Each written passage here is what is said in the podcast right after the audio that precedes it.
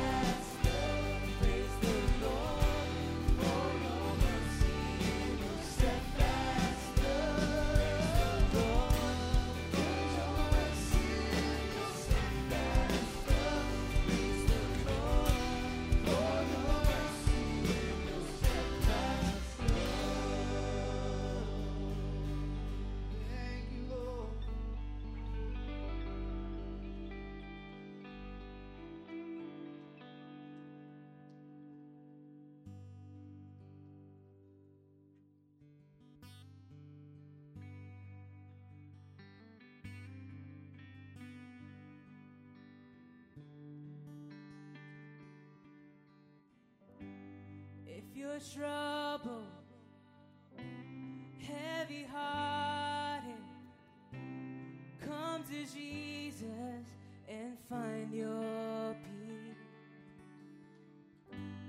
If you're undone, empty handed, come to Jesus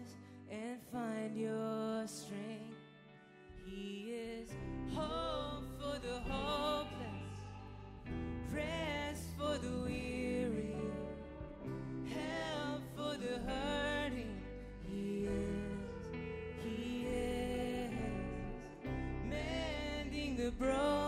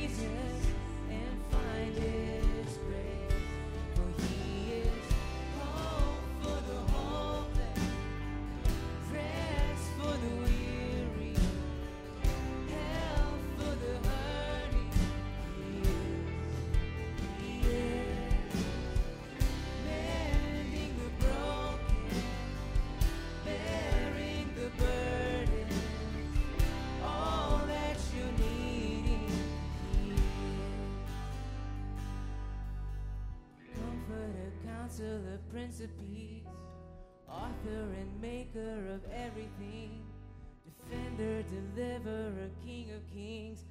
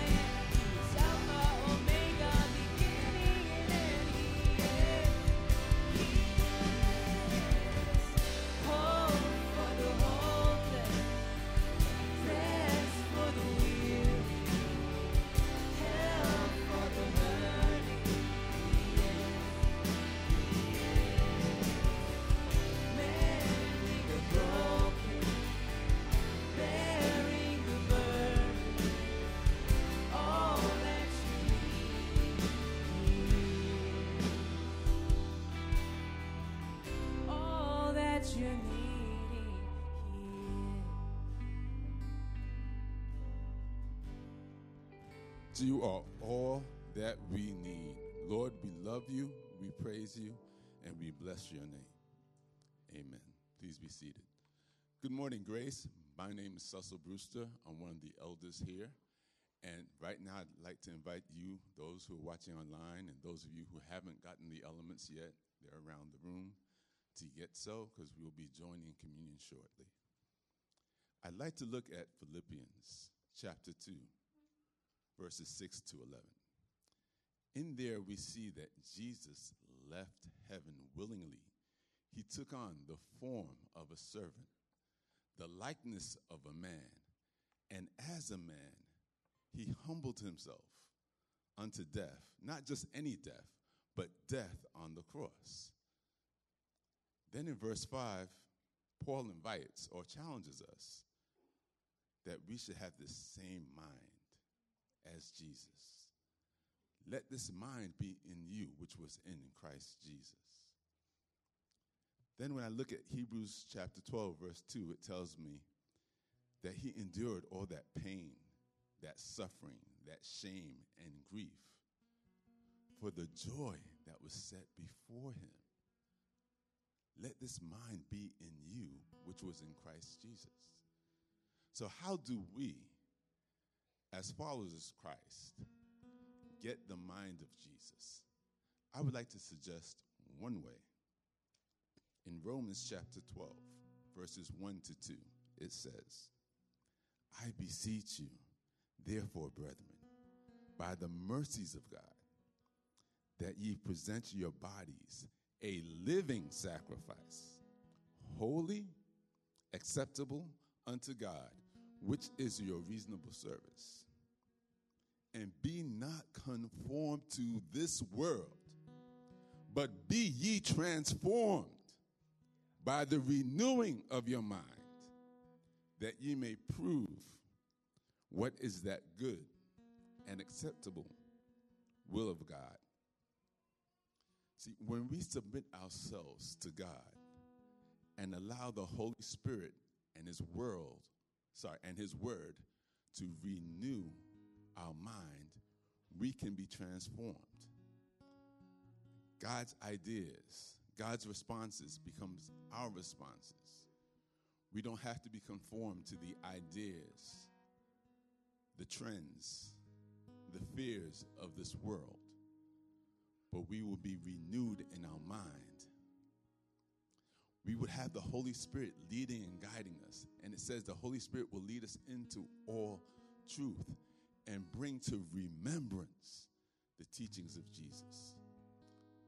So now, as we stand to celebrate the sacrifice of our Lord for those who are able, let us come to God and ask Him to renew our hearts and our minds. Father God, we just come before you right now.